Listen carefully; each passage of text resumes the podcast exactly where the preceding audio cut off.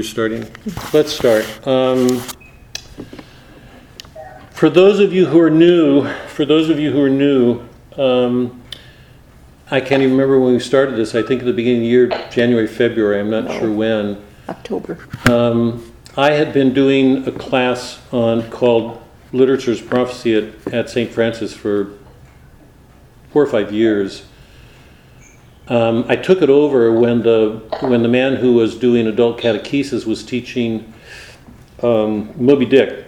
And what that's not the way to. He started a literature group because he believed that it was really important for people to read literature. Um, and if you know anything about your our church, you know how true that is. That most of the most of the important people, or a lot of the important people in our church in the last few years, have had a background in literature. John Paul did, Benedict did, um, Chesterton, C.S. Lewis, Tolkien. Um, some of the great apologists of our time um, have a background in literature, and I don't think that's an accident. It's because literature takes us into the hidden lives that all of us have. And so we can learn about ourselves and each other by reading it. And I think it helps us um, develop powers of seeing and feeling that we just wouldn't have without it. Um, anyway, I started the class, and Father Flynn, um, for those of you who may not know that, was the pastor here for five years, and he left. We had become close. I, I, I so admire him, I just have so much respect for him. We've continued to speak together. I, I see him sort of regularly and talk with him about having a course here. So I offered it in uh, when we started the St. Francis course. I went back to the beginnings right away because after we did Moby Dick, we went back to the Iliad, the Odyssey, the Aeneid, and Dante, and forward to Shakespeare and into the modern world. I didn't want to do that at Seton because um, I just thought it was too big a jump to get people to go back to the Iliad and the Odyssey because it's such a strange world to us. So, what I did instead is start with the modern world. We started with Shakespeare, and the reason for doing that is that um, that Shakespeare wrote plays on every on, on, on almost every major important regime in the ancient world and in the modern world. We started with Merchant in Venice and Othello because both of those plays are on the commercial republic. That's our regime. That's that's us. He knew that. So he had things to show us about ourselves that I, I think most people don't know. So we did Merchant of Venice, and those of you who were there will remember the struggle between Old Testament law and New Testament law and what Portia does to reconcile problems. Um, she's an extraordinary person. He, he, he sees these, these principal truths behind um, all, all, peop, all regimes. So he can see into character in ways most people don't who don't have a sense of regimes all of us were raised in a commercial regime. We weren't raised in Russia or Bolivia or and Shakespeare was a I mean part of his great gifts rests on the fact that he sees the connection between the two of those. So we started with the Merchant of Venice and Othello and we went to All's Well or um, um, as All's well? no, All's Well That Ends Well? Yeah, All's Well That Ends Well. Because it had an extraordinary woman who was the center of that play. So it, it gave us a chance again to look at women. Portia was the heroine of Merchant of Venice, those you know it. And then in um, All's Well, we've got an image of an extraordinary woman, very modern. Um, and she's an image of a woman that I don't think most moderns are aware of. I mean, she, what she did is extraordinary in that play. Um, she transforms the whole regime. Um, we went from there to Antony and Cleopatra because in that play we have um, foreshadowings of Christ coming into the world. And from there we went to the ancient world. We went to the Iliad. And you know that we finished the Iliad when we started, and we, um, we had just begun the Odyssey um, when the plague hit. And so tonight, what I want to do is go back and pick up the Odyssey and and we'll move forward. Um, we'll probably spend a couple of weeks on the Odyssey, and then we'll do the Aeneid. And in the Aeneid, what Virgil's doing, this relates so closely to our Catholic faith, In the Aeneid, Virgil's going to sh- go beyond what Homer did in the Iliad and the Odyssey. Um, I'll talk a little bit more about that as we get into the class, but he will deal with the founding of Rome. And Rome coming into existence marks a major step even before Christ comes, because it's the timeless universal city. That won't mean much to you until we read it. But it's unlike any other city founded. And that city turned out to be the center of Christendom, of the Catholic world. You know that. Um, so, in amazing ways, it's, it's anti- like so many of the works we're reading, it's anticipating Christ. From there, we will go to Boethius's Consolation of Philosophy and then on to Dante. So that's the immediate goal of the work that we're doing. Um, Boethius's Consolation, if, if we stay together, you'll, you'll discover that it's one of the most extraordinary, I think, one of the most extraordinary books you'll read.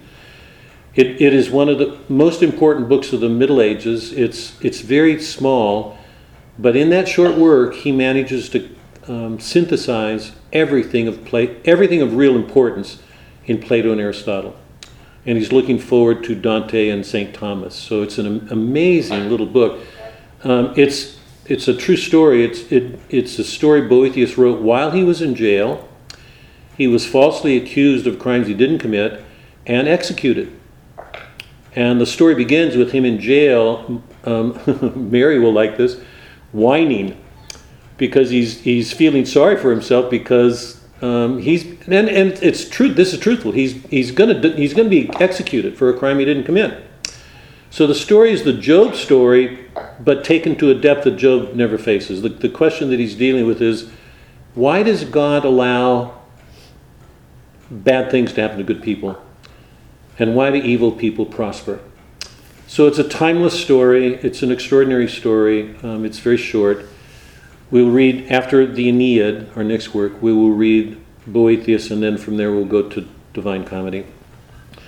And I'm, I'm, I don't know that all of you are aware of this, but a couple of years ago, Francis, Pope Francis, made a point of saying to the entire church, he asked the entire church two years ago to read Dante, the Divine Comedy. So it'll be timely. I mean, you'll, what you'll discover when we read Dante is everything that's said in the uh, um, the catechism, the cate- the isn't that the Burke? What's it called? The catechism? Catechism of the church. Huh? The catechism. Yeah, the um, the catechism of the church. Everything that's in that book is in Dante, except it's in a dramatic form. So nobody's lecturing at you or talking about. It's it's a person actually experiencing the world in a way that reveals every important truth about the Catholic faith. That's how extraordinary it is. It's really important. And if we're still together, from there we'll go to Shakespeare, back to Shakespeare, and then into the modern world. But I don't want to jump ahead too fast. So, just what's immediately before us is to finish the Odyssey, start the Aeneid, and from the Aeneid go on to Boethius and then Dante. Um, the the practice that I've followed for the last several years has been to start every class with a lyric poem and a prayer. Um, ordinarily, I'd ask people for prayers, but I'm going to not do that for a while because of the complications on this. Um, I hope to get back to it, um, but, but, I think I'm probably going to want to do it differently. Um, I don't want to close off the prayers because I just think it's been too important for us. I think what I'll do is ask you to write us and ask for prayers, and then I will pray for whatever it is you're asking for. But I'd rather not take time in class because technically it's so it's so cumbersome and time consuming. So I want to be careful of our time. Um, that's it. Um, we say a prayer. One of the reasons I read lyrics um, is that they so directly speak to what we're doing as a class. One of the things that I've been maintaining from the beginning is that um, I don't know how to put this simply enough. Um, every work of art assumes a center, a musical center. I know that must sound um, out, outrageous, but um, every work of art assumes a musical center, a harmony. So even though you have a work like Dante's that's 300 pages long, or, or the Iliad, which is 300 pages long, um, one of the things that I struggle to do with each one of those works is try to get to the very center of that work to make sense of the whole work. And if you gave that any thought, you'd see how immediately true it is and how hard it is to do. Because to do that means we have to get to the intuition at the center of every work that held the whole work together. Otherwise, why doesn't a work fly off the pages and go in 100 different directions at once? Homer tells us these two stories that are 300 pages long. What unifies them? What, what keeps them from flying off the page? If you, if you know anything about Homer, you know that every one of his poems, the Iliad, the Odyssey, and some minor things he did, are written to verse. They're put to music, there's a rhythm. So there's a musical element to, to everything in the ancient world because the great poets in the ancient world understood that, that the only way to capture what was going on in reality is through music, some harmony, some unity, um, a harmony between parts because they believed that there was a God or a divine order bringing that to the world. So when you're reading the Iliad, just for an example, when you're reading the Iliad, you can't read two pages without feeling violence everywhere. Men are killing each other right and left. It's, it's nothing but violence. And yet, it's tied together by a harmony, by music. But in translations, and because of the length of the works, we lose sight of that. And I don't want to lose sight of that. So, one of my ways of trying to answer that was to begin each class with a lyric poem so that you could hear music. And all the poems were chosen um, because of the way in which they present Christ. Because the purpose, I think I've said this, I may not have said it yet, but the purpose of the class is to find Christ in the world. Not in church, not in prayers, not in a rosary, outside the walls of a church, in our families, in our work, down the street, um, in the conflicts that we have within families, in the conflicts in our cities. You, you mean you can't miss them today? Everybody's going to look at what's going on in the streets today and think there's no God in this world. It's all violence. But all of these poets are dealing with violence and making it clear there is a God in the world. He's behind everything. Even if human beings are doing stupid things, there's a God working, bringing order to everything. He's, he's, he's honoring our free will, which means he's giving us room to do stupid things and still working to bring us to him and bring order out of all the chaos that we're involved in. So, the fundamental purpose of the course is to find Christ, to, to see him at work in the world and what characters do. We saw that with Portia, we saw it with Helena. I, I, I tried to suggest that it was there with Achilles, and we're going to go back to the, the Odyssey now, and I hope to show that Homer had some glimpse of Christ long before Christ ever came into the world. So that's what we're doing, and the and the lyric poems are just my effort to read these small poems that are are more obviously musical to remind everybody that music, harmony, order, beauty is behind everything we're doing. And, and indirectly, that's an expression of Christ. He is the Word. There is, there is nothing, nothing Christ said or did that wasn't in harmony with his Father's will, with the divine order. So it's learning to see our God concretely around us. Um, hopefully, when it's not easy to see Him. Because sometimes, if we're in our families or having a fight or an argument or we're watching violence in the streets, it's, it's very hard to find Christ in any of that. Part of the point here is that He's there, even if we don't see Him. So, um, one of the purposes of the course is to try to open our eyes, um, open our ears to see if we can see better, to feel better, and things like that. Um, any questions about that? That's just a sort of general description of what we're trying to do, what I'm trying to do. Any? I must not have said something right. Mary, you have nothing to say about that?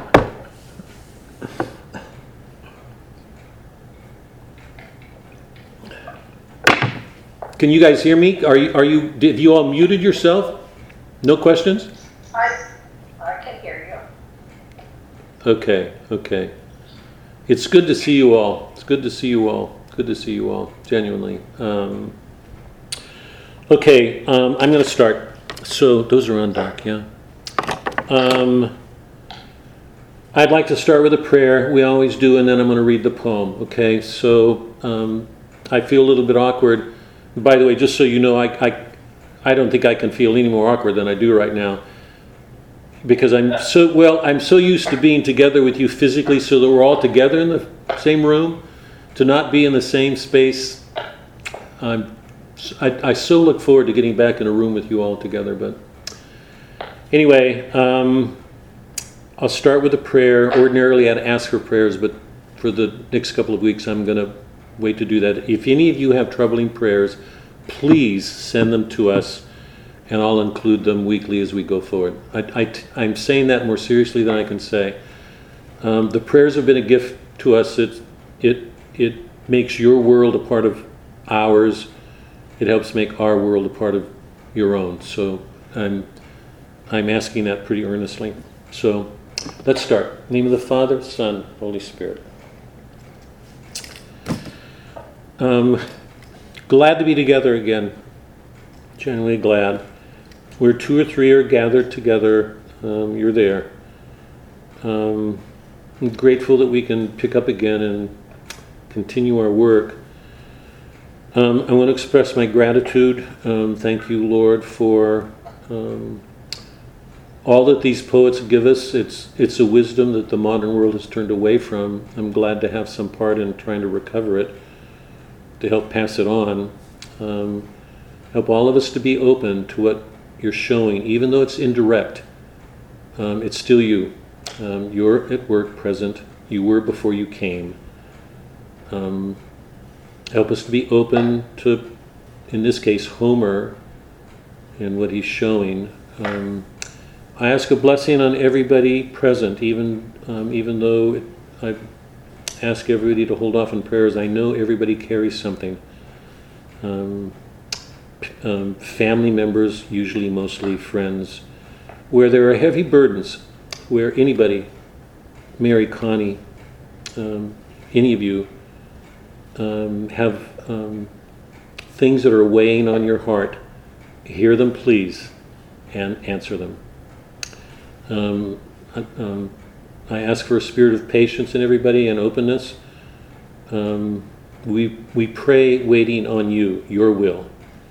And often, when it doesn't correspond to our own, we can get angry. Foolish thing to do. Um, nobody's wiser than you are. It teaches us to wait, to trust in you. So, strengthen each of us in our trust in you, our faith. And everything we do, help us to bring you um, to our words, to our actions. Um, I ask a special prayer as we go forward with these works. Whatever we're learning with these works, Help us to live them in our lives, not just leave them in our heads. We offer these prayers in your name, Christ our Lord. Amen. Okay, the poem tonight that I'm reading is from Hopkins. Those of you who've been here before know that um,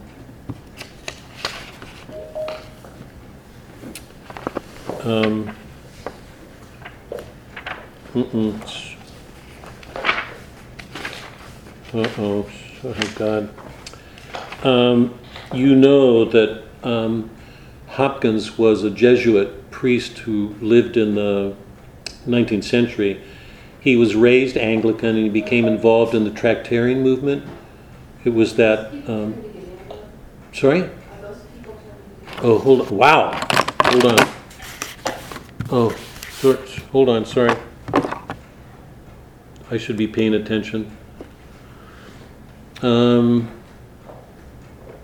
um, he was raised Anglican, and mid-century, if you know anything about um, church history, you know that 19th century, a lot of people were upset at the Protestant church in England because it had become so liberal, it had become lax, and people wanted to reform the church. So um, a large number of men got involved in this what they called the Tractarian movement, and they were writing tracts publicly, making them public. But it was during that time that many of those men, as they began to investigate the history of church, began to realize that the problem wasn't in reforming the church, it was with Protestantism itself. And they converted. They began to see that, um, that the problems that they wanted to resolve couldn't be resolved, that the only way of answering them was to go back to the Catholic Church. So John Henry Newman converted, um, who was one of the great figures of the 19th century, great, great figures, and um, Gerard Manley Hopkins. When he left his family, they almost didn't speak to him because they really felt that, I mean, if you know, you know that for lots of Protestants, the Catholic Church is the Antichrist. I mean, it's the enemy. Um, so when he converted, um, it, it, it created all these tensions between him and his family. Um, he decided to become a priest and he entered the Jesuit order, which added, is it insult to injury?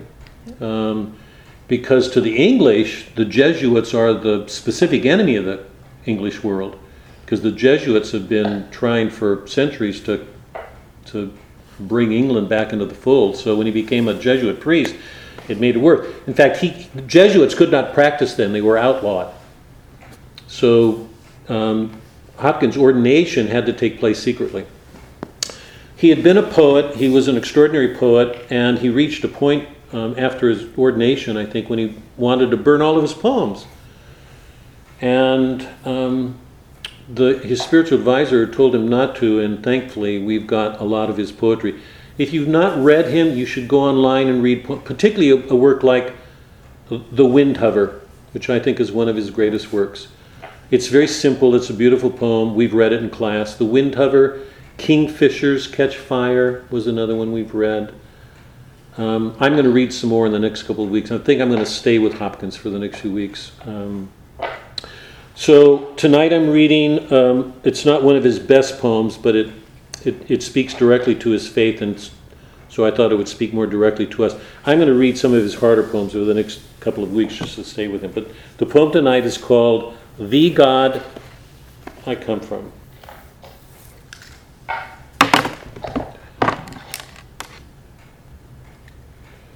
If it isn't microphones, it's my glasses. The God I come from. Thee, God, I come from, to thee go. All day long I like fountain flow from thy hand out, swayed about, mote like in thy mighty glow. What I know of thee I bless, as acknowledging thy stress on my being and as seeing something of thy holiness. Once I turned from thee and hid, bound on what thou hadst forbid. Sow the wind I would, I sinned. I repent of what I did. Bad I am, but yet thy child. Father, be thou reconciled. Spare thou me, since I see with thy might that thou art mild. I have life left with me still, and thy purpose to fulfill yet a debt to pay thee yet. Help me, sir, and so I will. But thou bidst, and just thou art, me show mercy from my heart, towards my brother every other, man my mate and counterpart. Jesus Christ sacrificed on the cross. Molded he in maiden's womb, lived and died, and from the tomb rose in power, and is our judge comes to deal our doom. That's a poem by Hopkins. Where are the teachers? We had a teacher table. Where are these teachers tonight? Boy, I'm going to have hard words for somebody. Um, okay, um, buckle up. Here we go, you guys. I'm um, um, the young man who was helping me isn't here any longer. He, Michael Grosso, is a UD graduate, and he's been helping Suzanne and me with our computer problems forever, and he helped put this together. Let me remind you before we start Michael set this up, he's not here. He's going to show me a way to get papers to you. There's some way I, I don't know what to do, and I didn't want to take up time tonight. I've got some notes. I've got a, um, a couple of pages with schemes of the various regimes in the Odyssey and some things that Odysseus does that I think will help you. So um, tomorrow, or yeah, tomorrow I'll talk with Michael and find out how to do it, and I'll send you guys some.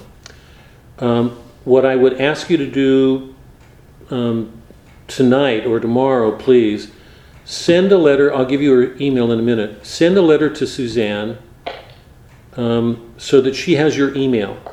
Because what I'd like to do is gather the emails together for those of you who are in the group tonight and send them to you. And, and I'll manage with other people later, but at least I'd like to get them to you, okay? Um, if you would please send your emails to her, not to me, it would be, I would be really grateful. Um, there's just a lot to do. Um, and I think, I think that's all. I feel a little bit discombobulated, but I think that's all. So, um, okay, let's let's start.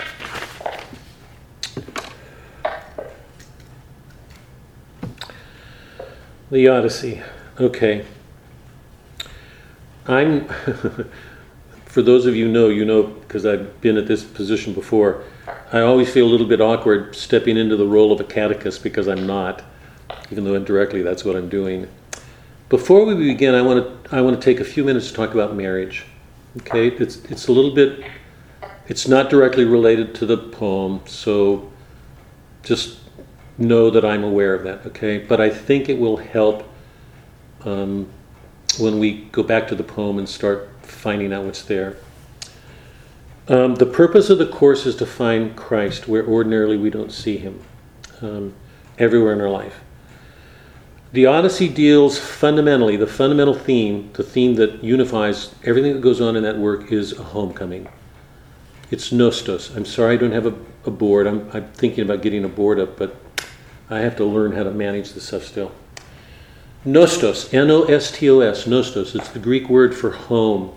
You know from the work that we did before we stopped that that's the fundamental theme. The fundamental theme of the Iliad was kleos, K L E O S, kleos, honor.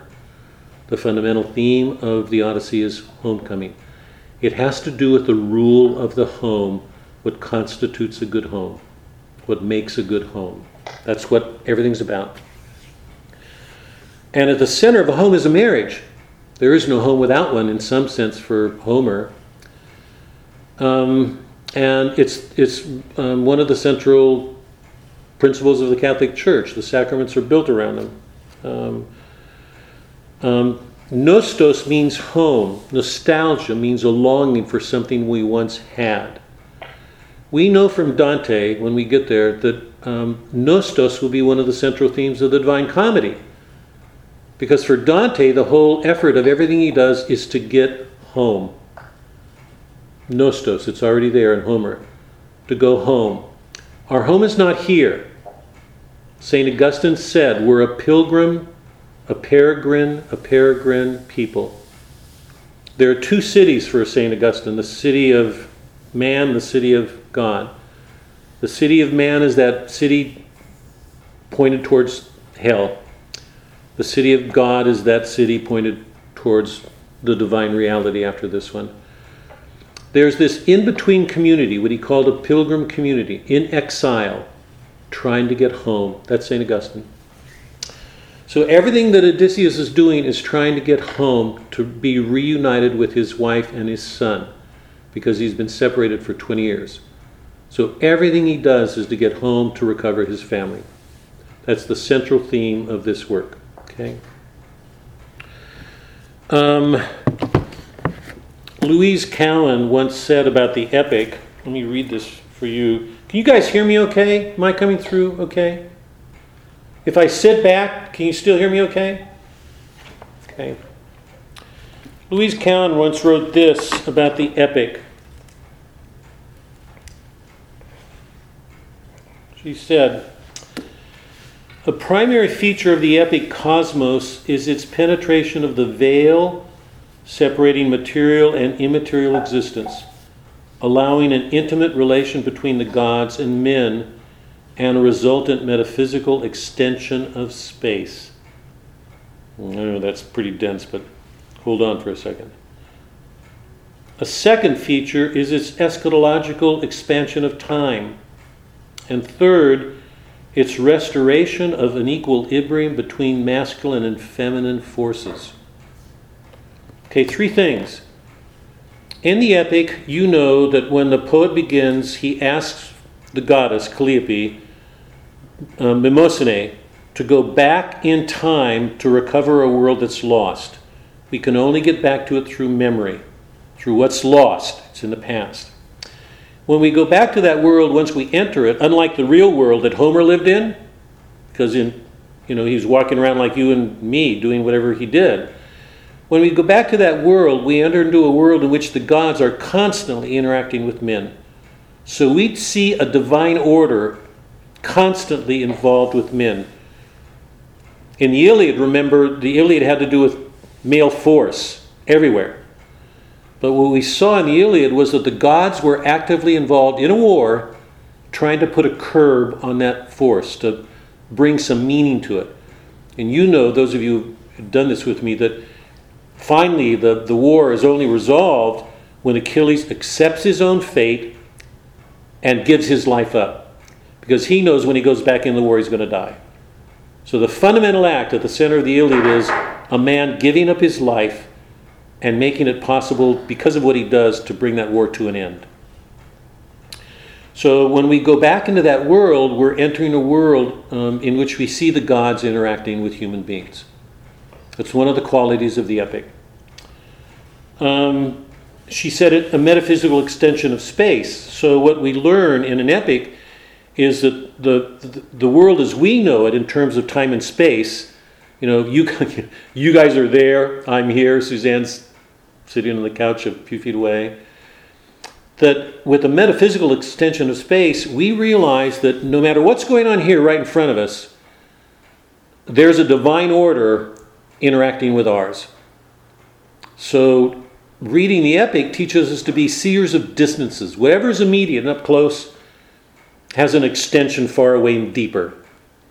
We're aware of a divine reality entering ours, penetrating ours, interacting with ours. Okay? And the third quality was that in the epic, um, whatever happens in it um, deals directly with the struggles between men and, men and women. Because after the fall, one of the effects of the fall was this estrangement, this tension, these conflicts between men and women. Because before the fall, um, Adam and Eve loved God, their whole hearts were on Him. Once they turned from him, they became selfish and turned their loves towards each other, and rivalries began. So, one of the effects that we're dealing with since the fall is trying to recover that wholeness we once had with God. That's fundamental to this work, the Odyssey. Because what we saw when we were together, when we looked at those very, I'll come back to this in a minute, when we looked at the marriages that began, you know, when Telemachus went to visit Nestor and Menelaus, Nestor and Menelaus both had good homes, they had good marriages. But it wasn't, they weren't as complete as Odysseus' marriage, which we'll experience at the end of the book when Odysseus finally gets home. So in the Odyssey, Homer's showing us different homes, different marriages, but the possibility that a couple can unite the way the church calls us to unite in marriage, become one flesh. That's our call. And I'm assuming that most of you have been married for a long time, knowing that's not easy to do. Um, that that in, involves a struggle for most of us. So, um, marriage is at the center of this book. Um, Christ called us to love one another. And Christ constantly speaks of his ties to us, the church, in terms of a spousal marriage, a relationship. He's the groom, the church is his bride. We are asked to live that image of his love in our marriages. So men are, in, in according to the biblical tradition, men are the head. The, they assume the role of headship of the family. But the husband is asked to serve the wife the way Christ does his church. And the woman is asked to serve her husband the way the church does Christ. So that there's this reciprocal love that we're called to. At the, at the, at the root of it, if you think about it, it's asking us um, to put ourselves away, to love another for the good of the other.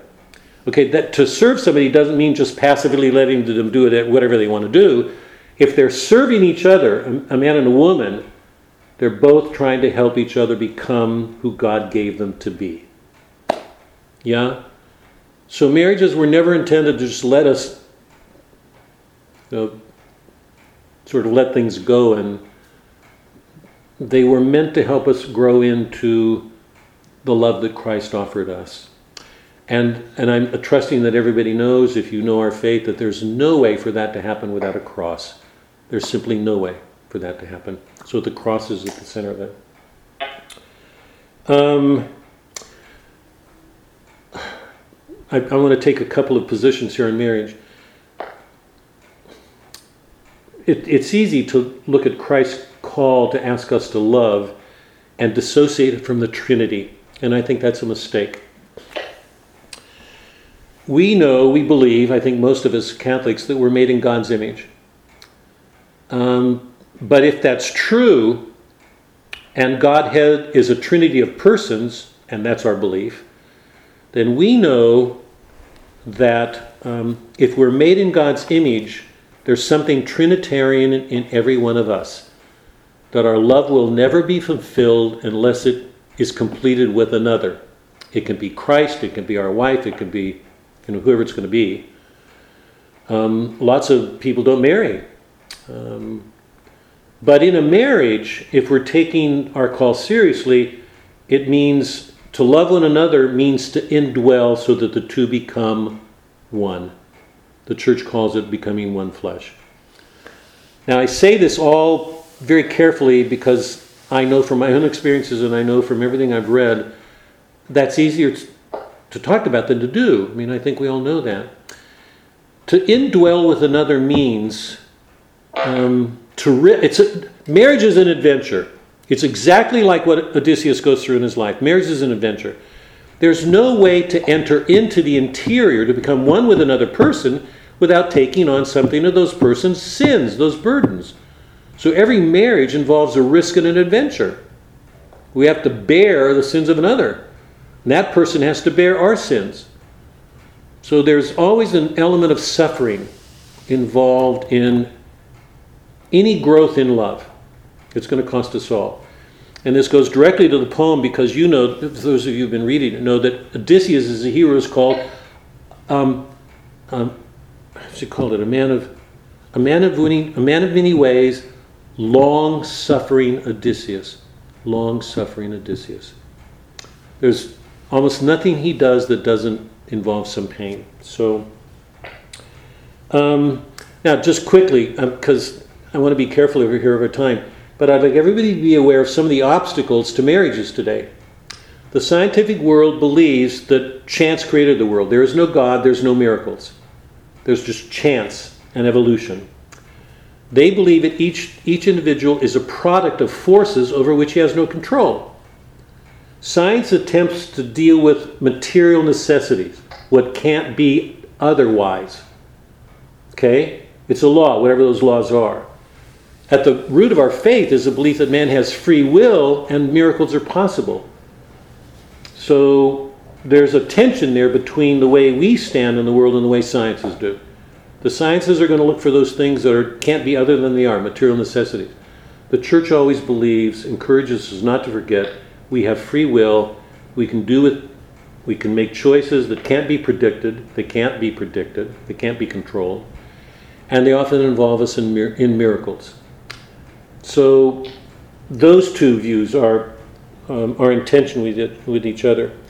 The Protestant world, by and large, um, even the higher churches in the Protestant world, um, tend to more increasingly and frown on miracles and more and more often deny the real presence when that's one of our major sacraments.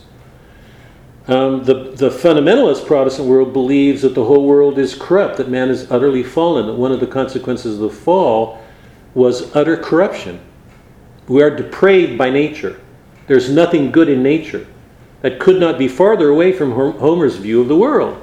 The Protestant fundamentalist believes that we can only be saved by Christ's grace, but without it, we're depraved. So the natural world is fouled. It's ugly, it's dark. Um, Homer never turns away from disorders or sins, but Homer doesn't believe either that, that nature is depraved. A lot of good goes on in nature. So, in that sense, the Catholic world and the natural world, the ancient world, are more compatible with each other than lots of modern beliefs. If you take both of those views, the, the scientific and the Protestant, um, you'll see that both of them encourage a tendency in most moderns to deny that there's any logos in the world. For the ancient world, this term logos meant there is this intelligibility, this divine order. Everything means something. There's, their gods are at work. For a Christian understanding, the logos was Christ, the Word. He was the means of creation. He is visible. He's present in everything in creation. So um, um, Pope Benedict, in in you can look this up. It's it's actually a, um, an address worth reading. In his Regensburg address in um, in Germany, when he was pope, he gave an address, and in that address he said he was concerned about the Christian fundamentalists and the Islamic fundamentalists because both of them denied a logos. And it made it easier for, for both of them to dismiss the good going on in the natural world when, according to a Catholic, I mean, we believe that God is always at work there. So there are lots of um, philosophies, worldviews in effect in our modern world that, that um, fly directly in the face of our faith. One of the things I hope to show in going back to the Odyssey is that there are so many things going on before Christ came into the world that were actually compatible with what Christ did. Remember, when Christ came into the world, he assumed our nature. Okay? Um, nobody believed until, nobody believed up to that time that our nature was depraved. It was fallen, it was in sin. The, the teaching of the church in the early years was that um, the consequence of our fall was never depravity, it was a wound. We were wounded, but not depraved we couldn't get to heaven without Christ's help. So there's this wonderful merging, this dovetailing between reason and faith, nature and grace in our faith, okay? That we, we can carry into our marriages, okay? So when you think about marriages in this, remember it's, it's the central thing, Odysseus getting home, but there, so there are things that ways of looking at the world that Homer shows us that are so at odds with the way the modern world looks at the world. You know, he, he's telling us a story in which the gods are involved in everything. He's watching the gods do good things in the face of stupid things men do. Um, we're not in a sacramental world, but we are in a world in which the divine order is active in everything that goes on with men. Okay? So, with that brief introduction, um, let me stop. Any questions up to this point? Before we get to the book.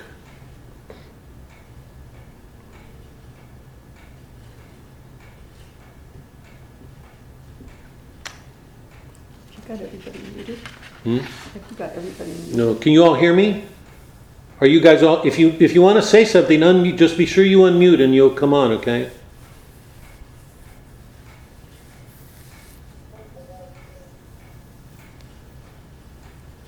You all set? Something's wrong. I can't believe some of you don't have questions. okay, okay, let's go. Um, last time we met, remember, we looked at what structurally we called it tel- telem- tel- Telemachai. Telemachai. Thanks. T- Telemachai. You know who the real teacher is here. Telemachai. In the opening books, we saw Telemachus. We, we, we, we, we experienced Odysseus' home going to ruin. There are a hundred suitors. That means something. The fact that it's hundred means there's some symbolic, something going on. His home's in disarray.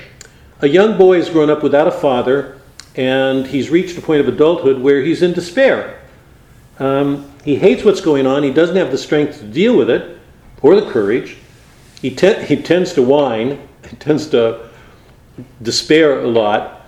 The irony is, as, as we read through the passage, we're aware that Athena is with him even if he doesn't know it.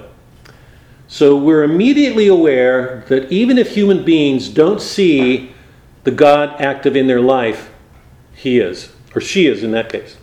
And I remember asking the question when Telemachus visited Nestor when Athena was right next to him, and Nestor said, If only Athena were here, she'd help you out of this predicament. Nestor doesn't see.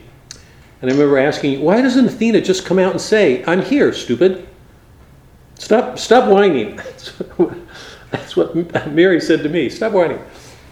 Um, why doesn't she do that? And I think the answer is obvious because if she did, he would learn to depend on her too much and he wouldn't grow up. So part of her wisdom is shown in the fact that she's she's helping him, but she's doing it in a way that allows him to have to struggle to grow into himself.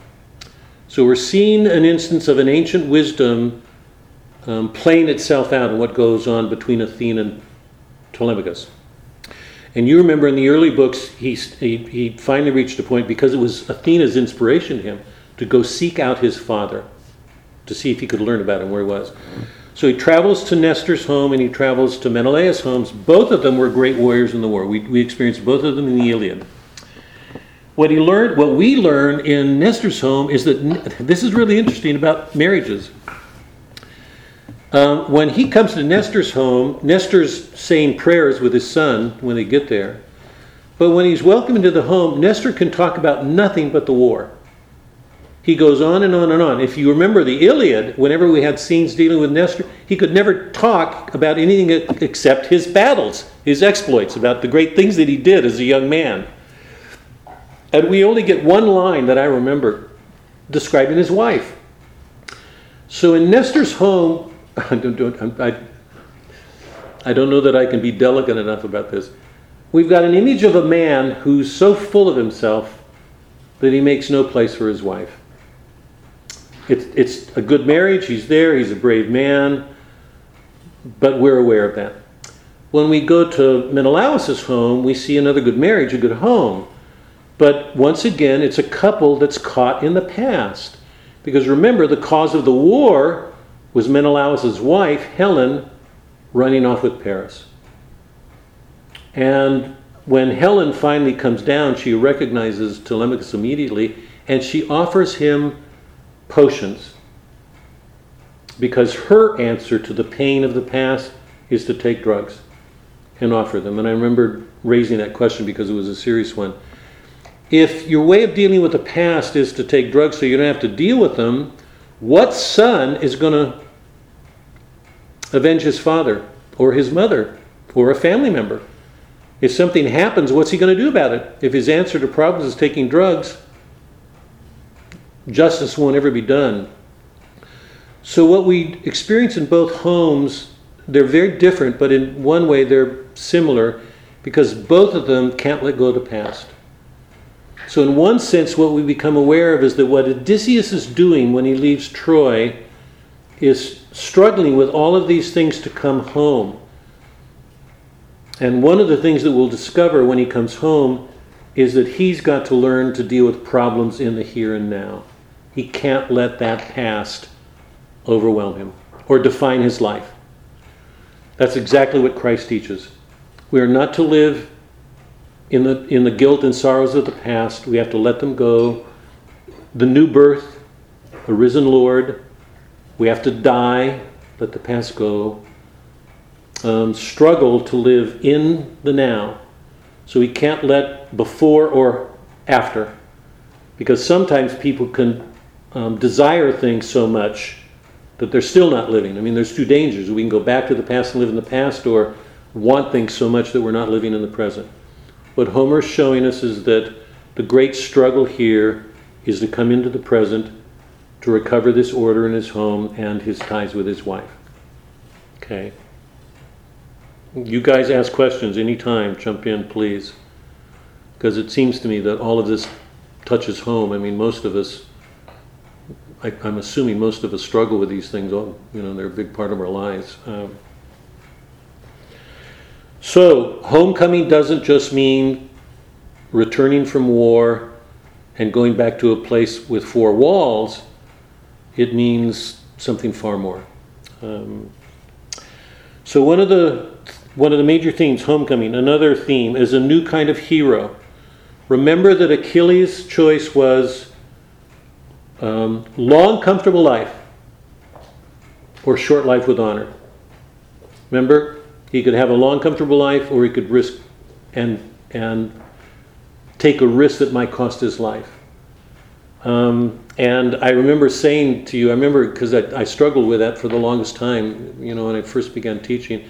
And then I realized that's, that's the same destiny every one of us has. Um, we can live comfortably and avoid risking ourselves. There are times when we have to put ourselves at risk, and the cost of it sometimes is great. So the choice before Achilles was a long, comfortable life or a short life with honor, and you know that he chose the latter.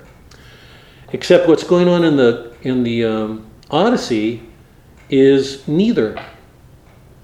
So in Odysseus, we're being shown a new kind of hero. It's not somebody who had a choice between a long, comfortable life or a life, short life with honor, because he'd have to take a risk that would involve his death. It's something new.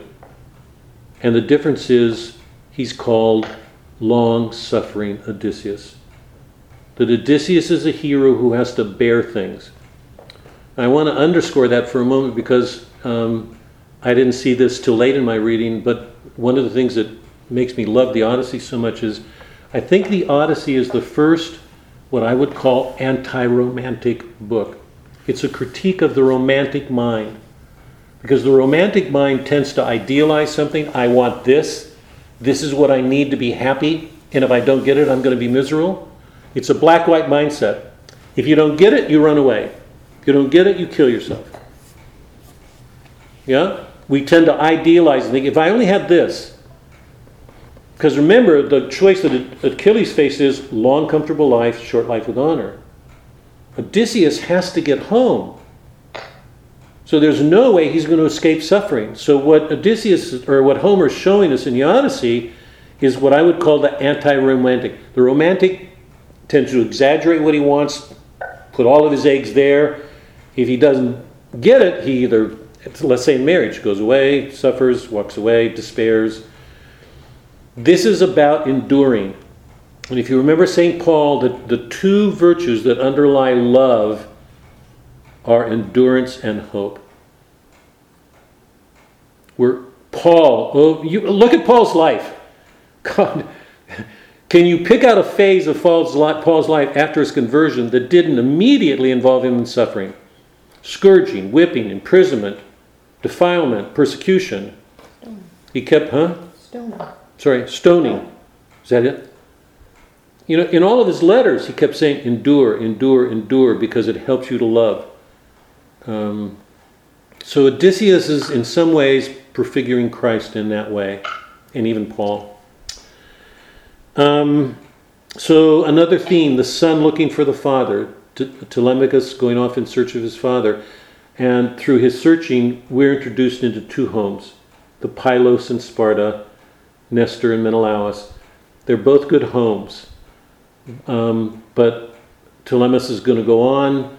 We're going to meet Odysseus, and then we're going to be taken on all these adventures. Um, another important thing: the openness, an openness to the divine when you read the beginning of the book, it's impossible to watch the suitors and not be aware of how obdurate, absolutely obdurate they are. The gods keep sending signals, they send people to warn them. They will not hear. They don't see, they don't hear. Telemachus has sent help. He hears, he sees. So, one of the qualities that we're be made aware of that defines Odysseus and that distinguishes him from other men is his openness to the gods. And if you're taking seriously what I said earlier, if we're looking at this seriously in our faith, We know there's nothing, there's nothing, nothing that goes on in our life that doesn't involve Christ. Whatever's going on, whatever suffering we endure, He's there. He's not going to leave us. In the Odyssey, we're seeing um, Odysseus very responsive to the gods, Telemachus very responsive. The suitors, not at all. The maidservants, not at all. So there are large groups of people here who do not see, who do not listen, who do not hear. They're too involved in whatever it is they want in the world. So, so here, just before we look concretely at the book, I want to just suggest three ways in which Odysseus prefigures Christ. Okay? Um, remember, we did this with each one, each one of our works. So the first, the whole action is directed towards getting home. Odysseus is leaving a war in which he's been involved for 10 years. He wants to return home. Um, Christ was in exile here. His home was not here. He said, remember, Son of Man has no place to lay his head. This was not his home. When he came here, he was in exile. I've said this before when we've talked about these works. We're in exile. St. Augustine said, This is not our home. If we try to make this our home, we're in trouble because we're supposed to be on a journey. We're a pilgrim people. The, the, the embodiment of that city is the church. In the church, we're supposed to be moving towards Christ. It's the reunion in our marriage with Him. So, in one sense, he prefigures Christ because he's in exile. He wants to get home. Christ was in exile. Christ was a long suffering person. It was not his home. He wanted to return to the Father. He knew he'd have to go to a cross as, as Christians um, whose faith is in Him, we're asked to participate in that journey, to know that this is not our home. We're in exile. Even if we have a home, we know it's not, it's not supposed to be permanent. We're on our way somewhere. So is Odysseus. The second way in which he's like Christ is that he's long suffering. Until he's home, he won't be content. If this is not our home, how can we ever find complete happiness here? The only happiness will be in our union with Christ, whether it's here momentarily or, you know, or finally when we're at home. We just lost a good friend a couple of days ago, a dear, dear friend for ages. And so often, at least when I know people, that kids in our own family who've lost a friend, my response to them is always be glad sorrow. Um, express your sorrow. You're losing somebody you've lost. Grief is natural, but make a place for gladness. This man's going home.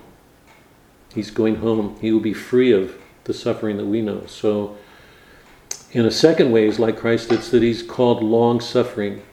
There's nothing he will experience that won't involve some suffering until he gets home. And the third way um, is, is going to be harder to pin down, but it's going to be really important. I'm going to come back to the skin. Um, Christ is the Word. He is the Word. He is the means of creation. There is nothing in creation that doesn't bear his stamp. One of the poems we read by Gerard Manley Hopkins was called Kingfishers Catch Fire. It's in that poem in which Hopkins says everything in everything in nature speaks. Everything stones running down a well, a kingfisher, a flower, it does not matter. Everything in nature speaks his name. In a scientific world, that notion's lost because science will not open on mysteries. It will not go to God. So a whole way of looking at the world is lost to us, except through the poets. Hopkins says everything speaks. If, if you looked out the back window and you looked at a bee or a flower or vegetables or trees or birds or your husband or wife, You'd have to say, there God is. There's Christ. There he is. How do we help? How do we help see him, adore him, love him? Um, Christ is the Word. There's nothing he spoke that didn't express a harmony or a deeper wisdom. The poets do that. That's one of, you know that that's one of my claims all in all of our time together. Odysseus is a man who can use language like nobody else in the book. In the opening lines, when it describes um, the, the journey he's going to take, it says his companions, fools, who lost the day of their homecoming. None of his companions, not any of them, get home. And the word to describe them in the Greek is napios. Here, take a look at the book if you've got, because we're going to go to the book in a minute. Take a look at the book. Um,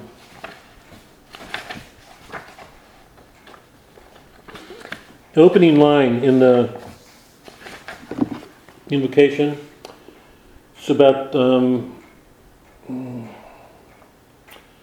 or seventh line. Even so, he could not save his companions, hard though he strove to.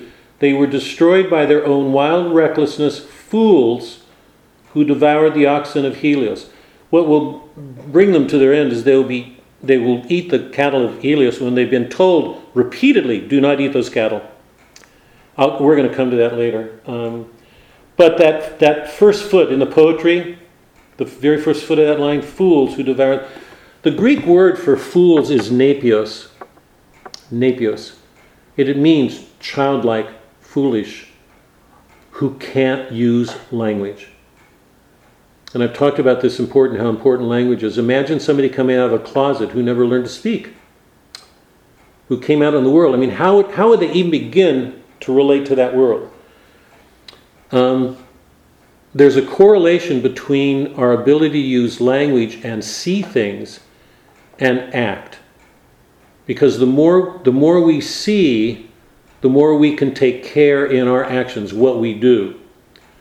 So, um, Odysseus is an image, I think, foreshadowing, anticipating Christ in the way that he uses language. Because he's constantly having used language to get out of situations and to try to make them better. Um, and we'll, we'll see that what he does with words makes it clear he lives in a larger world. And I'll give you one example just quickly. We'll come to it, um, and it'll, it'll get flushed out in a second.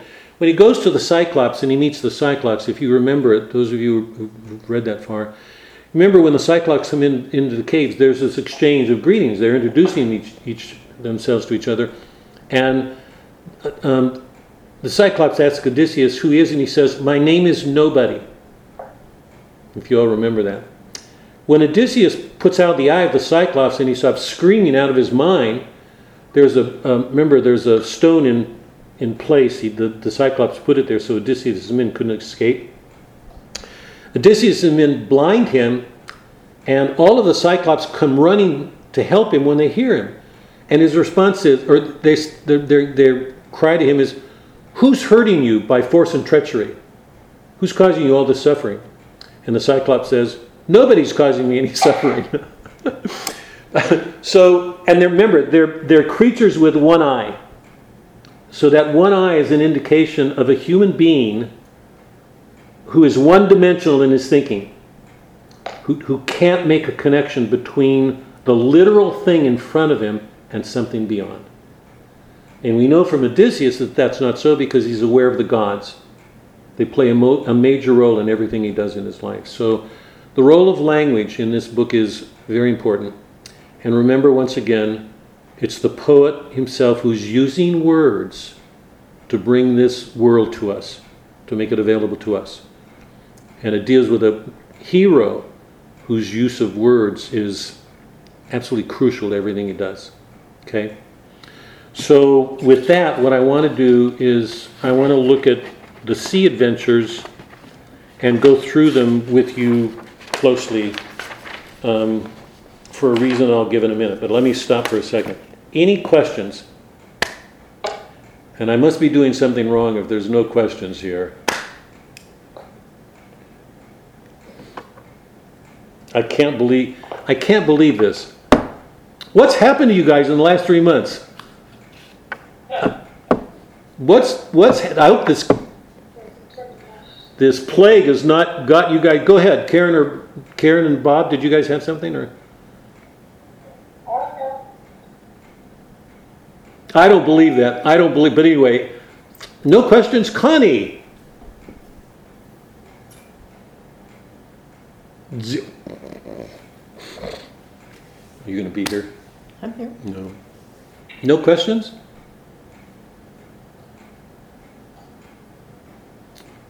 What happened to um, Kay and Dave?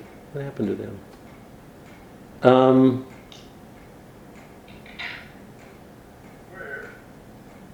oh, good. Can't see you. Or yeah, do, yeah. Um, there you are. You disappeared. Are you guys, can you hear everything? Are you guys, you, okay, okay. No questions? I must be doing, I must be, I must be out of, I must be really rusty. Something's wrong here. I must be doing something wrong. Okay, okay. Here's a question I want to put to you guys before we start. Um, I hope I've been clear about this extension of sight from what's up close to what's deep, what's far away, and the way that Homer helps us to have this depth of vision, if I can call it that. Um, Odysseus has been away 10 years at war. He wants to get home. By the way, if you haven't finished this book, finish it. Finish it, you guys, because it, it's an extraordinary, it really is an extraordinary work. You know that when he sets off in one of the early adventures, when he, after he visits Aeolus, he's given a bag of wind and he's sent home. He's right offshore. He's home. Two adventures into the story. He's home and he falls asleep and his companions open up the bag. It's a bag of winds. We've got to talk about that, what that means. And they're sent out to sea again. So shortly after he leaves Troy, he's home. He won't return home for 10 years, nine and a half years. So the cost of that one episode almost is his life. Okay? So here's the question that I want to put to you guys. God, this. Sit back. It becomes clear as we move through the adventures that Odysseus cannot get home and bring to his family what he can because of his adventures. If he didn't have these adventures, he would not be able to bring to his home what he does at the end. These adventures are absolutely essential to his homecoming. So here's my question What do these adventures show us about a man struggling to get back to his wife, to recover his home? What does he learn about himself, about other men, and maybe more particularly about women that's absolutely essential for him to learn if he's to have the relationship with his wife that's possible between a man and a woman. And right now I'm thinking about Christ. Remember, because my opening lines were that we're, we're invited into a marriage to share in the spousal relationship that Christ has with his church. He's the groom, we're the bride. We're asked to love that. And, and that means a cross. If we take seriously what I'm saying, it means long suffering. It means we have to learn to bear some things. What is that? What is it Odysseus learned? What is it that he has to learn in order to get home to be the husband that he could? And if that contrast isn't clear, set him against the suitors. Because we know that all 100 suitors want to marry Penelope. And we know if they marry her, they're doing it because they'll have the power to be king, they'll have all of his wealth, they'll have a beautiful woman, she'll be forced to marry them. So, if, I mean, set that marriage off against Odysseus. Here's this male power again. They'll, whoever will marry will be king of the will be king of the home, king of the island. He'll have all this power, all this wealth, and he can have this woman, have his will with her. So if the contrast, I mean, if the question that I'm asking isn't clear, set it off against that, because that's the alternative. He doesn't get. By the way, you know that when when we leave Penelope and, ret- and return when Odysseus gets home, she's on the verge of marrying because she's lost hope that she'll ever see her husband again. So the two of them, Penelope and Odysseus, have been undergoing these trials for 20 years, both of them. She's had to raise a son alone. She's being attacked by all these men. She has to consent. So towards the end of the book, she's ready to finally marry one of those men. Imagine what that marriage will be like in comparison to Odysseus's. So the question that I'm asking is because this is the center where we're going right now is the center of the book. What is it that is essential for Odysseus to learn in order for him to go home to have a good marriage with to, to, to in fact put it to go beyond the marriage he had when he left 20 years earlier. Is this this when he gets home is the same man that he was 20 years earlier when he left home? Did he learn nothing from the war? Did he learn nothing from his adventures? What does he learn that helps make him a better man to make a better marriage? Is that clear? Any questions? So the, the, the center of the book is not, I, I want to put this as strong, the center of the book is not just, you know, what kids do in high school. This is not an adventure story. Odysseus is on all these adventures. God, that stuff drives me nuts. What, what's happening to kids in school, I got to stop myself right now. I don't, don't want to get started. Or I'll start, I'll start whining. Mary didn't even hear that. Is that clear?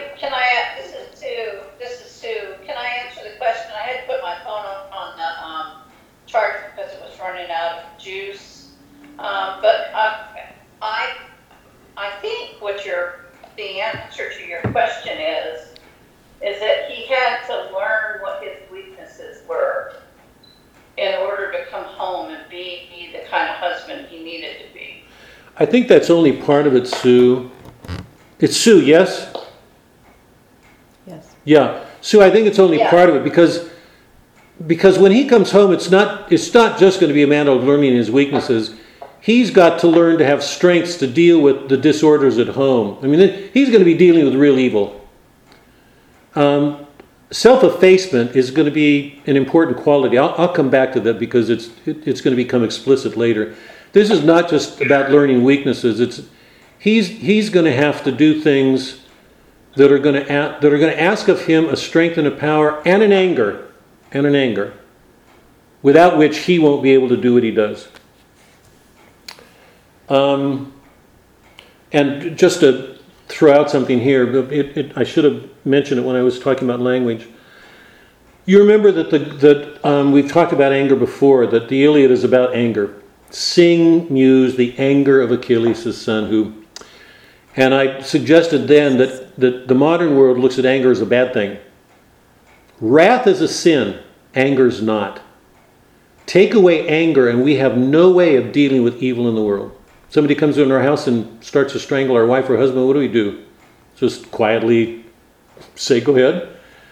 Anger, according to Aristotle and Homer, is the rectifying virtue. When somebody threatens you, you say, stop, and mean it.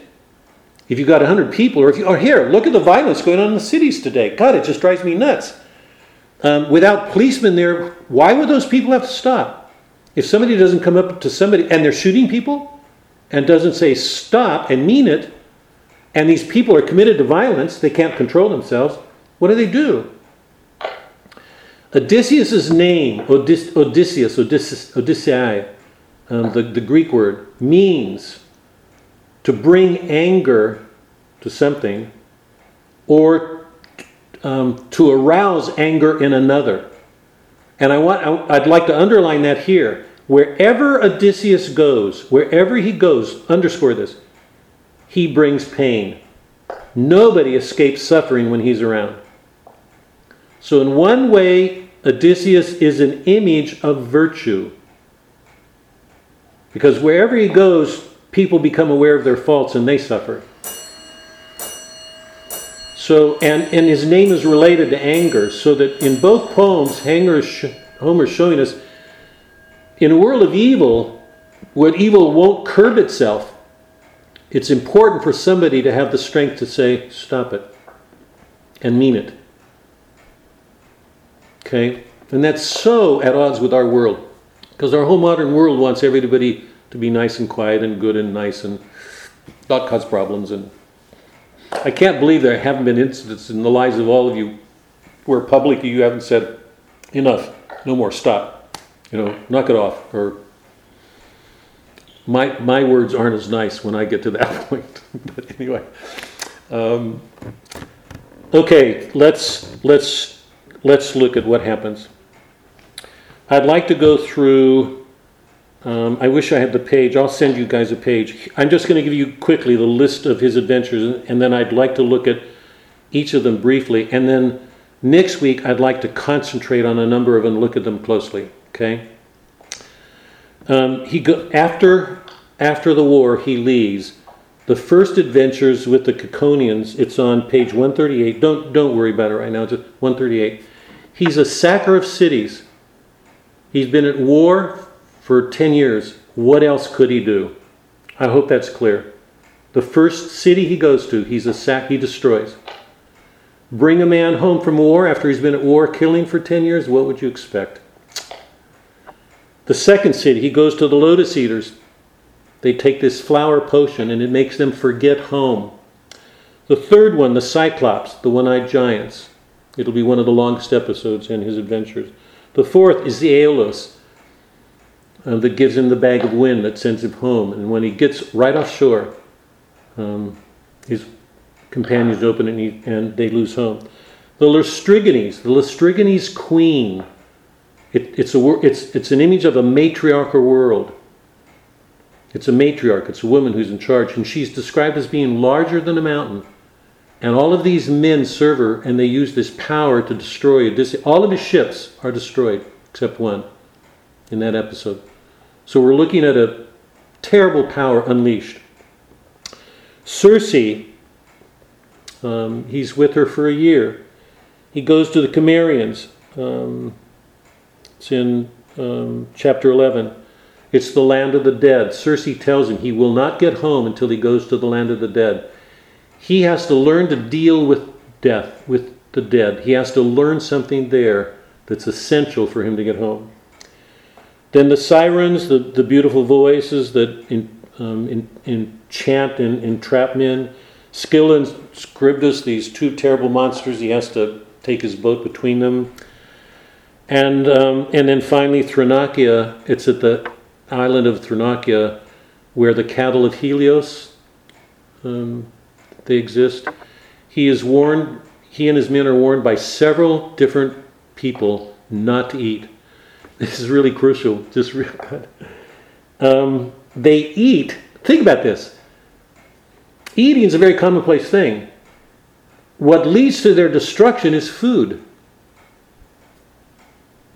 Um, I'm, I'm saying this, I'm trying to be provocative here, and I think I should probably open this up. It's food. It's one of the most. You can't live without food, right? We, we can't live without it. Why would they be punished for eating food? What is so special about that food? And right now, I just I want to just throw this out. What would happen if somebody blasphemed the Eucharist? Wine and wafer. If that were God. So oh, God, Homer amazes me. Homer's onto something this seemingly nothing thing eating food, the cattle, the food of cattle, will lead to their destruction. Odysseus is the only one who survived. And once they leave, when uh, the ship is destroyed, you know that he, um, he comes on the shore of Calypso's island, and it's there he's kept by Calypso for eight years. And it's only with the help of the gods, again, that he's freed after eight years. And um, um, he will leave and come to the island of Scheria, where he'll be with the Phaeacians. It's there in the middle of the book, when he gets to Scheria, that he'll tell his stories of, of his adventures. So um, he's with the Phaeacians. He goes back to the beginning, and it's then that we get the whole line of adventures. And when the Phaeacians hear his story, they are so taken by his adventures that they give him conveyance home. They will take him home. So that's the adventures, okay, just laid out. Now, the question that I want to ask is what does he learn? What's essential? Let me suggest something right here at the outset. Um, the sea in literature is always a place of the irrational, it's not our home. Um, various writers have treated it as the irrational. Jung, the, the great psychologist, saw the sea as an image of the irrational, the unsettled, the indefinite. It's where strange things happen. Um, some writers treat it as grace. It's where grace is working, where those powers beyond man's reason are at work helping man. So all these adventures take place at sea. Athena is never with Odysseus at sea. She's the goddess of wisdom. Why? What's going on here? What is he having to learn to see about himself and the world? In one sense, the, all the images, the adventures, the creatures involved are archetype images. They're images of invisible things inside us. So, in one sense, I'm suggesting he's taking us to the inside of the soul to see those invisible things that we don't see. So the storyteller, the storyteller is giving us visible image, visible images of invisible things. They're archetypes. They're they're beyond our powers of sight. But if we don't learn to see into those things, we can't become who we are. We know that from our faith, right? And it's a God who revealed all these things. The Holy Spirit, who's at work, we don't see him. But our faith is that he's at work in our lives because Christ sent him. Whether we're on this side of the world or the other side, he's here. He's with every one of us. Are we aware of him? Can we see? Are we aware of those invisible things in our lives? So, in every one of these episodes, Odysseus is learning to see um, invisible things. He's going into depths, these metaphysical depths that I've been talking about. Now, I'd like to turn to the episodes, and I'm, I, what I'm going to do is just read from them and occasionally ask you guys. I'm not going to cover the whole list because I, I don't want to press this first meeting because I think I've already,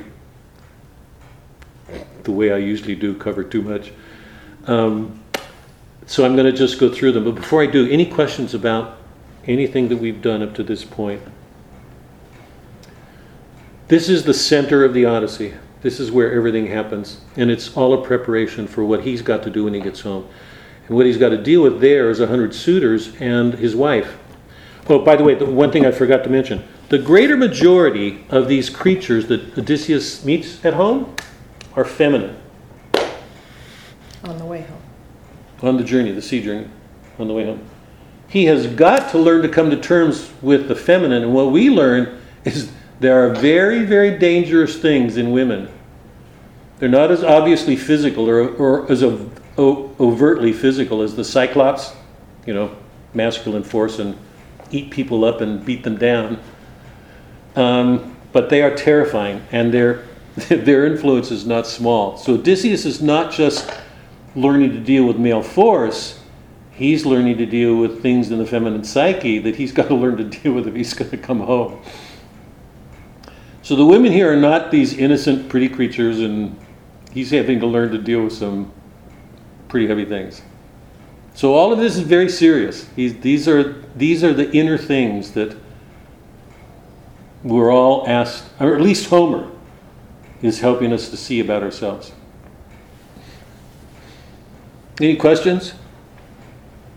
You guys ready for this?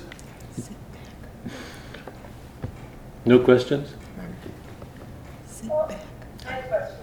Who? Go ahead. Is he learning, is kind of a simplistic thing here, is he's learning that he's not really the one in charge? And the fact that he's facing women for that, uh, Say it again. The fact that he's facing a what? That he is not really the one in charge. That's kind of what we have to learn.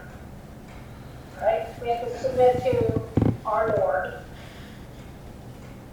And he's learning that, you know, he's fought battle, he's, you know, done all the fights, and then he has to deal with women, which is a whole different situation. And men in, in that particular time, maybe more than now, felt that women were subject, you know, they could subjugate women. But he's learning that that's not quite true. And he wants to get back to uh, a marriage, which is a whole different kind of relationship,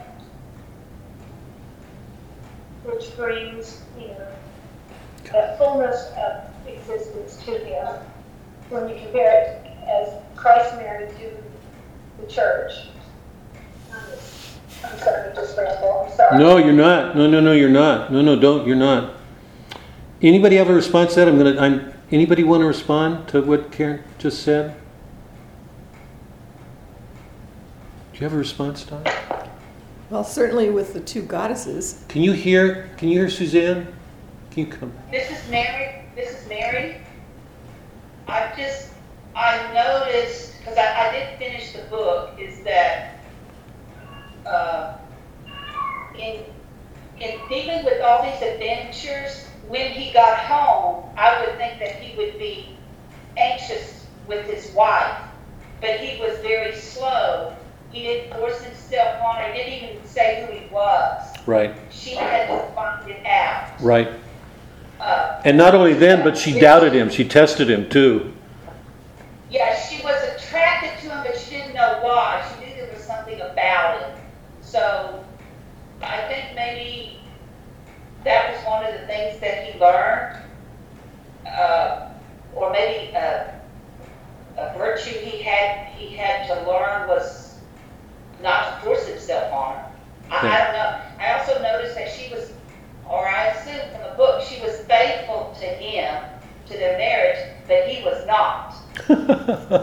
we we have to we have to talk about this fidelity thing and what it really what we have to I- suspend that question if you just hold it in a, if you could suspend it because remember these are goddess figures they're not they're not women the way I mean the Right. you know his his time with Circe or Calypso is not time with actual women as we know them he's struggling with powers over him in, in both of those cases. The power over him in both of those instances was feminine and it's the greatest power in the work because he's under their power for nine years for, of the nine and, and the nine and a half years he's away he's under the control of women. Circe for a year calypso for um, but wait wait on fidelity until we get to them so we can talk about doc had did anybody else have a question here? 'Cause in response to karen's question or her comment did you have something doc just, he didn't have any, con- can you sorry. here, Didn't- can you can you hear Suzanne? Can you come out here? He didn't have any, Can He you didn't- hear her okay? he didn't have, Okay, good. he didn't have any power over Circe or Calypso. He needed the gods to release him, both times. Um, He couldn't, he couldn't do it himself. Um, So that is certainly, he had to recognize his subservience, his weakness in the face of those women. Um, I don't know that I would say he was under anybody else's power. Well, he has to suffer. I mean, he's got to deal with the Strigonese queen and the sirens, and he's having to deal with. In, in lots of these episodes, he's having to learn to deal with the force that, or the influence or power that women can have over men.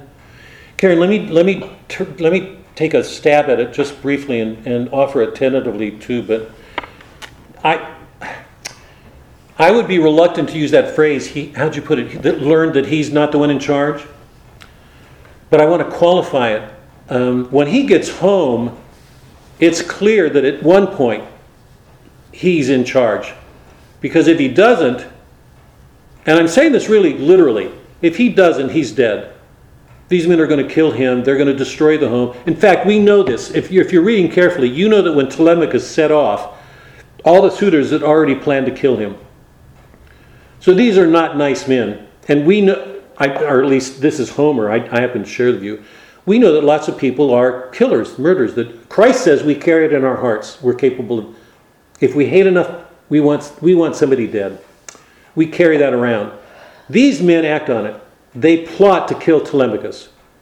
So we know that when Odysseus gets home, he's going to be dealing with men who are, are, are not going to let him live, and not his, not his son.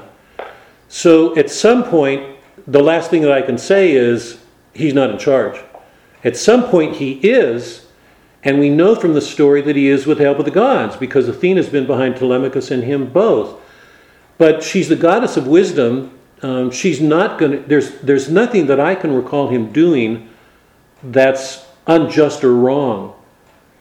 When, I mean, and let me, let me leave that as a blanket statement because when we get to Virgil, Virgil is going to have lots of not good things to say about Odysseus and Achilles. We're going to be in a Roman world.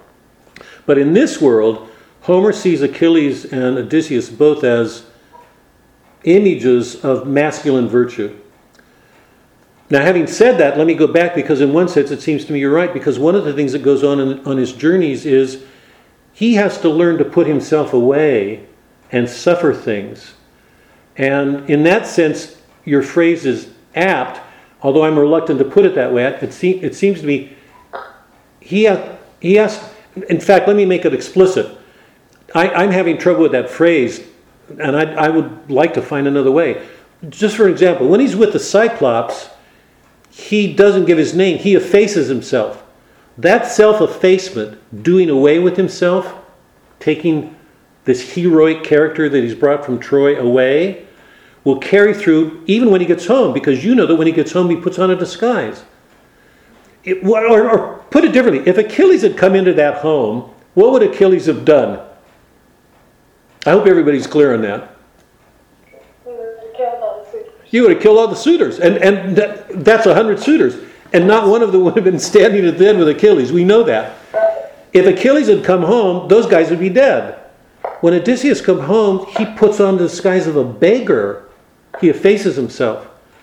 So there's a way in which Odysseus knows that he has to give up his that he that he doesn't want to live this male ego to just I'm here, get out of here, you know, and as if that would be enough. The first thing he does is scout them out. He learns, he watches, he you know, he takes his time. So it's not a man of force coming in and saying, I'm going to kill all you guys because what you're doing is wrong. So there's a sense in which what guides him through the Cyclops episode, so he's well away from Troy, he's already had a few adventures. When he, when he gets in that cave, he says, My name is nobody. From that point to the time when he unmasks himself, he's nobody. He has to learn to put himself away, to do away with himself, his own ego, to deal with these problems. But at some point, there's not a question of who's in charge. Because if he doesn't do that, those men are going to kill him and his son, and his, they're going to rape his wife and do whatever they want. So it, it had Sorry, go ahead. No, no, go ahead. if he had charged through all the trials without what he'd learned from them, you know, just with his background having been ten years apart, then, you know, and that would have been sort of where I was with, with the tech charge. I didn't put it very well. But I mean, without learning along the way how it, how it can be dealt with Right. Yes. uh, without just murdering all the suitors, but that's what he knew that for, Yeah. uh, for, and, um, just how you can't go in and like everything has to be your way or, or the high, well, I'm losing that. No, you're not. No, you're not. No, you're not. I think your questions are good and your observations are good. Just remember this. Remember it, to try to put this in perspective. Homer is very clear that evil exists in the world, and it has, at least as we in his books, evil exists in the world, and it has to be answered. Um, Menelaus, or Paris and Helen both took off. I mean, there was a real betrayal there. The war started. Men were killing each other. Odysseus was very much involved in that war. We know he killed people. So he know he knows he there's a he's capable of being a soldier if somebody's threatening him. In war, he had to kill people. We know also, if, if you remember back, that if you looked at the two extremes of the of the um, catalog of the ships, Achilles was at one end and Aias was at the other, and they were both men of terrific power. They were the strongest men in the Achaean world. Odysseus was in the middle. So even if he was capable of being a warrior, of dealing with evil, I mean, if we had to go with, if, if, if we were invaded right now, I, I, I can't believe most men wouldn't pick up rifles and, you know, we'd defend ourselves. There, evil exists. Um, we're, uh, terrorist attacks, if a terrorist came into our neighborhood and did something, I would hope somebody would take him out. Because if he didn't, How many lives die, you know? But Odysseus is not given to those extremes. We know he's capable, but we also know when he leaves Troy from his first encounter, he's a sacker of cities. So he's inclined to violence. I mean, to carry that war. But when he gets to the Cyclop episode, uh, my argument's going to be something happens, and that's going to carry through, and it, it, it corresponds roughly, you know, to what you're describing. He's got to learn to put himself away and learn from, and, and you know, he's going to learn everything. I mean, everything's going to be there. But he's got to learn from that. At some point, he's got to take charge because if he doesn't, that evil's not going to be put to rest. He'll get killed. I mean, we know that from, and so Telemachus. In fact, it's a little bit, it's a little bit, it's, it's a little bit odd given the suitors. No, it isn't because Telemachus comes home roughly at the same time. But he survives. I mean, they don't, they don't get to him, but that was their intention to kill him. But go ahead. if he, if he did do like he said that, um, Achilles would do, would have charged in and killed all the suitors. If he had kept, taken it that way, that would be a very different homecoming. And probably not a happier, as happy a life. Absolutely. Absolutely. Or, Just, you know, afterlife or whatever. So he's learned along the way, kind of the way of, of living again instead of just killing again. Yeah, one of the one of the points I've been trying to make from the beginning is remember Achilles gave us an image of one man, a war. And I would argue he's the man you want in a war. Take him out of the war and you know that war would have gone on. It just would have gone on. The wars would have continued. So Homer's showing us the conditions, and we know that the ultimate condition for resolving that war is Achilles accepting his own death. So he's not a man. He's not a man to go back into battle and rage and you know sign up for another tou- tour to kill people. He's defeating people right and left. But the man that resolves that story is not a man who just wants to kill people because he's accepted his death. So Homer's deeper than that. There, he's showing us something about how important it is for a warrior to be present in a war. But remember, the two alternatives long, comfortable life, short life with honor. Now we've got a man who wants to get home, and he's known for being a man of moderate of means.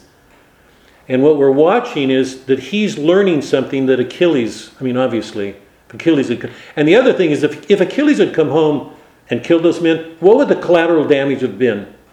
We, we know that there were, you know, suitors and, or I mean, uh, servants and other people who were involved in the island, Odysseus' island, who were on his side. We, what would have happened? I mean, we don't know, but Achilles wouldn't be, he wouldn't put himself away in that situation to learn, and Odysseus does. Um, so there's an important quality of putting a, a person, the, the husband in this case, he's a married man, he wants to get home. It's not Achilles. It's really essential that he learn to put himself away to become a nobody and carry that even in his home, home when he puts on a baker's mask. Because if he doesn't, he won't be able to do what he has to do. But I, the, the real point I want to emphasize here is to, to carry that through is to misread that you may differ in your own personal beliefs, but this is what Homer's showing us. At some point, Odysseus has to step forward and say, This is over. Enough. This isn't going to happen. And we know, we know, and everything we'll read at the end will prove it. These men are treacherous. They're killers, all of them. They're going to um, kill Telemachus. They'll kill Odysseus. They'll take over the island. Uh, who knows what they'll do? These are men are capable of killing. We saw that in the Iliad. What Homer's showing us is here's a husband and a father who's who's bringing not just a soldier back to his house, but somebody who has learned to do something that Nestor didn't do, that Menelaus didn't do, and lots of men don't. A hundred suitors don't. So Homer's showing us a kind, a heroism that men are capable of. You know, it's a notion the modern world doesn't have because we're just at such a screen. He's a man of, he's a man that belongs in the mean. Let me leave it there because we'll pick. The, I mean, we've got episodes to look at. Let me just quickly read a couple of things to get you going because I want you guys in these adventures. Take a look on page 138.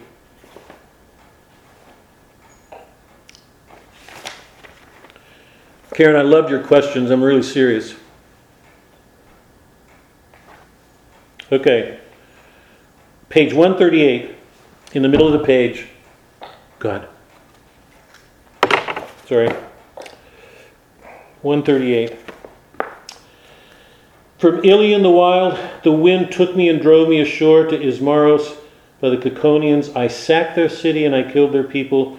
And out of their city, taking their wives and many possessions, we shared them out. None might go cheated or as proper. So, what was one of the driving forces of the Iliad? Why do men kill other men? For booty? Remember, we've been through this for, for possessions. Is it changed in our world? At the height of the list of valuable things was a woman. She's the most beautiful thing in creation.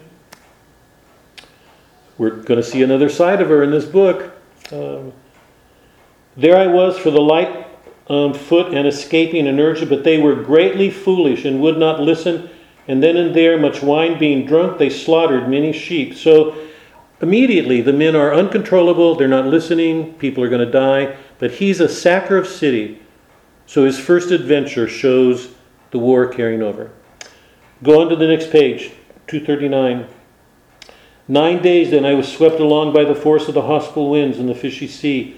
But on the tenth day we landed in the country of the lotus eaters, live on flowering food. Um, but after we'd tasted of food and drink, then I sent some of my companions ahead, telling them to find out what men, eaters of bread, might live here in this country. I chose two men, sent a third. My men went on and presently met the lotus eaters, nor did these lotus eaters have any thoughts of destroying our companions, but they only gave them lotus to taste of. But any of them who ate the honey sweet fruit of lotus was unwilling to take any message back or to go away, but they wanted to stay there where the lotus eating people feeding on lotus and forget the way home. I myself took these men back weeping by force. He had to use force on these men or they would have stayed. I'm going to stop here because we're about, I'd, I'd like to go on to the, I think the Cyclops, but the Cyclops is such a, it's just central to this whole thing, so I want to make, who are the lotus eaters? Where do we find them today?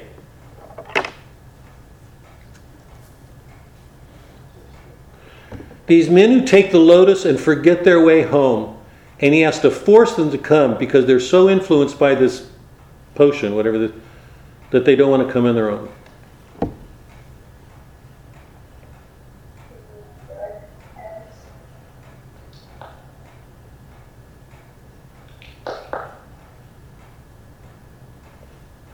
Come on, you guys. No, none. Lotus eaters?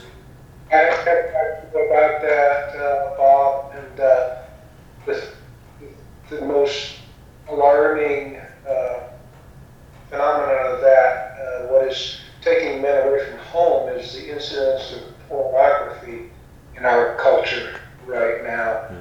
That uh, it is taking men away from their, their families and from their marriage. Yeah. Any of you did. Yeah, can you specify one though? Pornography is one. Well, yeah, but this is from a lotus flower. Drugs. Yeah. I mean, I, I would say marijuana, crack, I mean, wh- whatever the drugs. When, when, when The people, opioid addiction. whatever. I, I mean, I wouldn't put pornography high on that list because, because that, I think that'll come into play later. What he's showing is that there's some drug that once men take it, they're enervated. They don't have the energy. They want to stay where they are. They want to move. It's like you're in a trance. I mean, I think of those things, when I think of those things, I think of people on drugs. Wh- Whatever they are, and they're various degrees. But the, but the point here is when, when his men started taking them, they had no desire to get home. So the purpose in life got undermined. And he had to physically take his men, and they were weeping when he, because they didn't let it. I mean, I wouldn't put, I wouldn't put alcohol, but you know, I would include it. But I, I'd say most directly drugs. Um, and I think about particularly marijuana um, and what happens when a whole people begin. When, how much influence it has to keep people from taking seriously a call to get home. And you know, by home we mean more than you know a home that that for Catholics, for a Christian, a home means it's an image of the Holy Family, that there's something holy that, take, that connects us with another world. So it's not just having things or material prosperity or wealth. There's something else that goes on to home that gives it a deeper meaning. And once these people take this lotus flower, they have no interest in doing anything. They're, the, home, the, the journey's over. Let me stop there. Sorry, go ahead. Very much a thing. Sorry? I said Odysseus is a thing. Odysseus is a thinker. Can you not hear me? Yes, no, no, you're good. I heard. Yes, go ahead. Keep going, Ann. Yes, he, he's a thinker where these other people are pulled away. He thinks things through. He's much more rational, I think, than a lot of the other people we've encountered. He's Yeah. called wily. Huh? words. He's called wily. Wily? Yeah, Suzanne's using the word. Wi- I just want to add that I, I, I want to be careful here. He, lots of lots of intellectuals are thinkers. He's also an actor. He acts. He does things. Mm-hmm. He's different from other men because he, he sees things, but he- but intellectuals can live in their heads and not do anything. Odysseus is not that kind of man. He's not. He's a combination. Yes, yes, Yes. yes, yes.